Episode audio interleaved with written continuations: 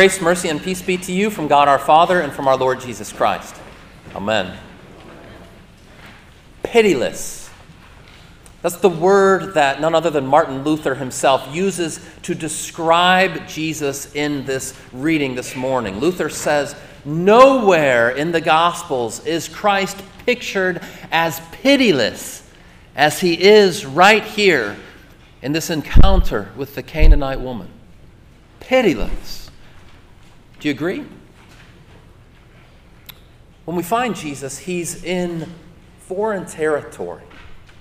And coming up to him is none other than a Canaanite woman. The woman, the Canaanites were the ancient enemies of the people of God. And yet, this Canaanite woman already evinces a, a, serious faith as she cries out, O Lord, son of David, have mercy on me. She is at the end of her rope as her daughter is demon possessed. She thinks maybe, maybe this one can come and help me. At the end of her rope, she audaciously cries out to Christ. She steps up to the plate. And how will Jesus respond? Well, not at all. At least not at first. As she's crying out to him, Oh Lord, Son of David, have mercy on me. And Jesus is silent.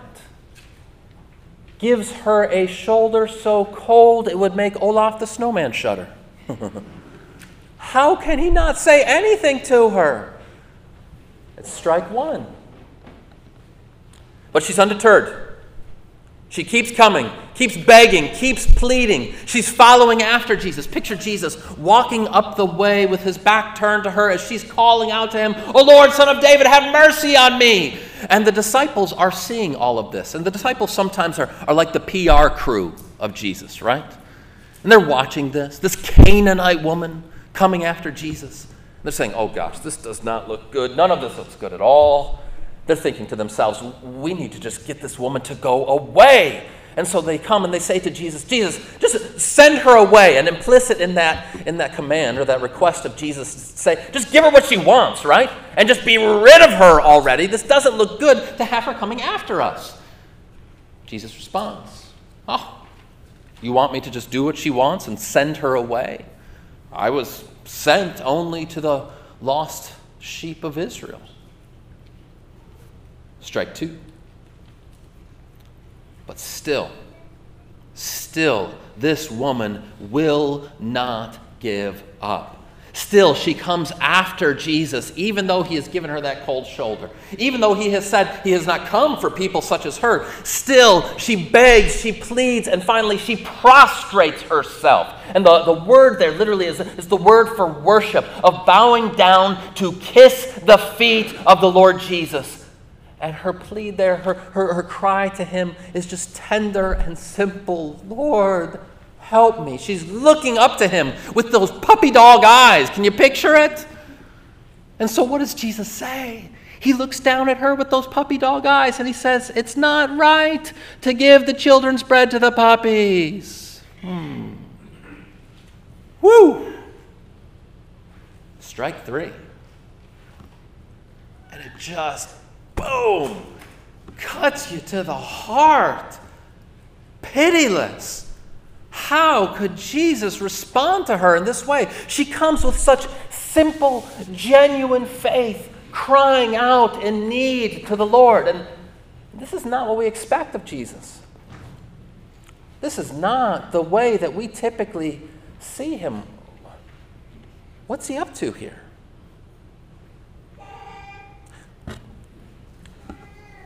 It makes me think of a moment from the American movie classic, The Princess Bride. How many of you seen The Princess Bride? You need to put on your list, all right? But for those of you who haven't, The Princess Bride tells the story of a poor farm boy, Westley, who falls in love with the princess, Princess Buttercup. He loves Princess Buttercup, but they are taken away from one another. And Princess Buttercup presumes that Westley is dead, that he has been killed by the dread pirate Roberts. Well, he hasn't. And as the story unfolds, in fact, Westley is reunited with his long lost love. But when he is, he's in disguise.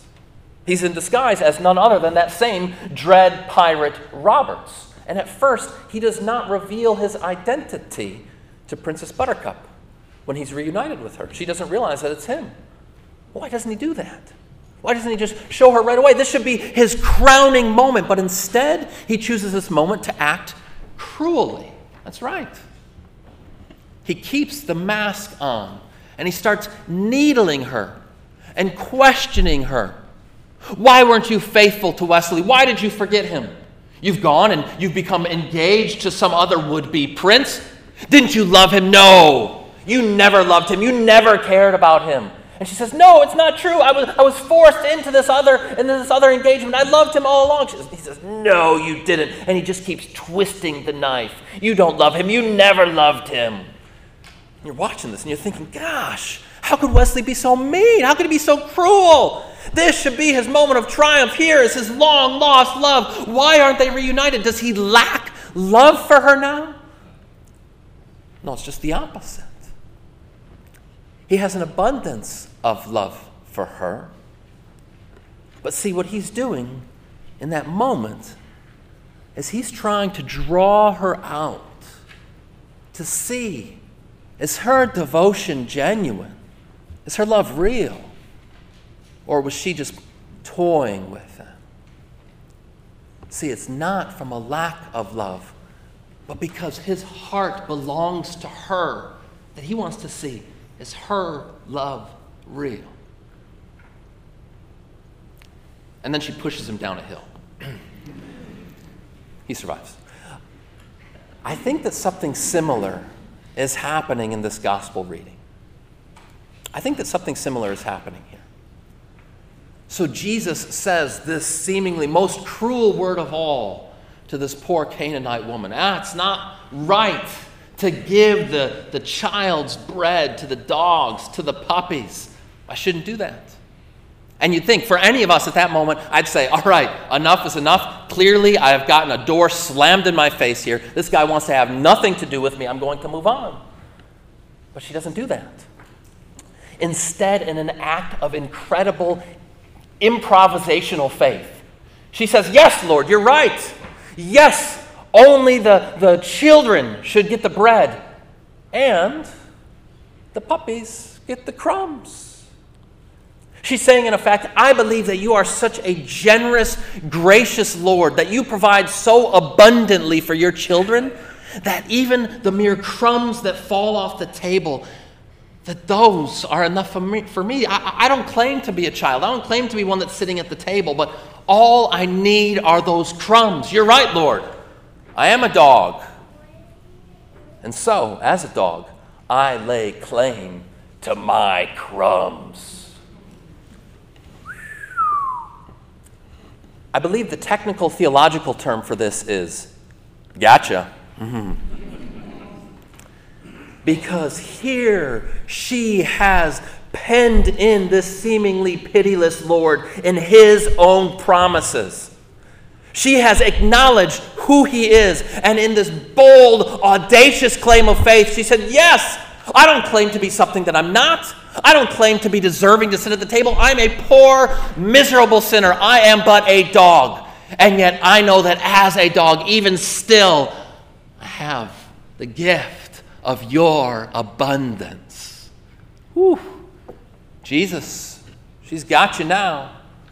And how do you feel about that, Lord? Make no mistake, he could not be more pleased. He couldn't be more pleased. The tell comes in his response to her now. So he has been putting on that stern face. He's had that mask on all along. He says, No, no, I'm just gonna I'm gonna be quiet. I'm gonna say I didn't come for your kind. I'm even going to call you a dog. No, no, no. How could he be so cruel, this Christ? But then finally, as she pens him in with his own promises, as she catches him in his word and in his identity, now the mask comes off. And he says to her, Oh, woman, how great is your faith! Be it done for you as you desire. As I, I hear that and I read that, it makes me think of Whenever you're, you're trying to tell a joke to somebody and yet you're keeping it in, you know, those moments when you're trying to, to keep a straight face, when you're doing one of these things, you know, mm-hmm. and finally you can't keep a straight face anymore. Finally, you just have to let it out. That's Jesus in this moment. This is who he is as that kind, gracious, abounding Lord. He can only put on that stern face for so long. But finally, as he has seen and heard this bold, audacious claim of faith, he can't keep it in any longer. Oh, woman, how great is your faith! Because as this kind, abounding king, he wants nothing more than to shed abroad his grace on his people. And yes, this Canaanite woman is one of his people. Because in the transforming love of our Lord, he turns puppies into people, he turns dogs into daughters, and gives to her and to you and me not merely a crumb of his kingdom, but a full on feast. This is the love of our Lord for you and me. Though we come to him undeserving in our sinfulness, he looks on us he looks on us with empty hands and he fills them with all of his good things, all the, the blessings of heaven, forgiveness of sins, life, and salvation poured upon you. And he says, Friend, you're down there below the table, come up higher. That's not where you belong. Now you belong to me. Now I have made you a, a, member, a son and daughter of my kingdom. No longer do you, you scramble for scraps, but now you come up to the feast. That's where I want you to be. That's what Jesus says to this Canaanite woman, and that's what he says to you and me as well. But you're wondering, I know you're still wondering. So, why does he wait? Why does he wait? Why does he linger so long? Why does he allow himself to seem so cruel to her in the midst of all of that? Couldn't he have cut to the chase a little bit sooner? Well, I want to give you three reasons why I think it is. Three reasons why Jesus keeps that mask on for as long as he does. The first reason, I think, is like Westley in the movie. He really does want to draw out that genuine confession of faith from her. As we come to this story this morning, it's not long after Jesus' feeding of the 5,000. And I think there's part of this where the Lord wants to make sure are you just chasing after bread here, right? Are you just somebody who's heard about the miracles that I can do, or do you really want me? Do you want to live in relationship and friendship with me? And so Jesus is drawing out that devotion from her. I think that's the first reason why he lingers with that stern face on, why he keeps the mask on as long as he does. But secondly, secondly, as a witness, as a witness not merely to her, but to his disciples. Now, as we saw, his disciples are utterly dumbfounded, first of all, that they're hanging out in Tyre and Sidon, which is a place that no Jew worth his salt would normally be uh, found around. But now, here, Jesus, the rabbi, the Messiah, the Son of God, he's going to Tyre and Sidon. He's talking to Canaanites, those ancient enemies of God, or so they think. And Jesus is saying to them and to us listen, whoever you might think is outside the bounds of the kingdom of God, think again. This Christ has come to lay claim to those that you think are dogs, that you think have no business belonging to God. Now, in my love and in my mercy, they too are part of the fold. And so I think that Jesus lingers in order to make clear to his disciples, to give that witness no one is beyond the pale of his love. But it's the third reason that I especially want to highlight for you and me today. I think that Jesus keeps that mask on and, and waits as long as he does in order to affirm the devotion of that woman, in order to provide a witness to the disciples that the people of faith can come from any walk of life. But thirdly, to provide an example. To provide an example for you and me, an example in this woman. Because she shows what I like to think of as holy chutzpah. Let me hear you say, holy chutzpah. Holy chutzpah. You have to get the the holy chutzpah. It's your Yiddish lesson for this morning. She shows that kind of holy chutzpah. And what's holy chutzpah?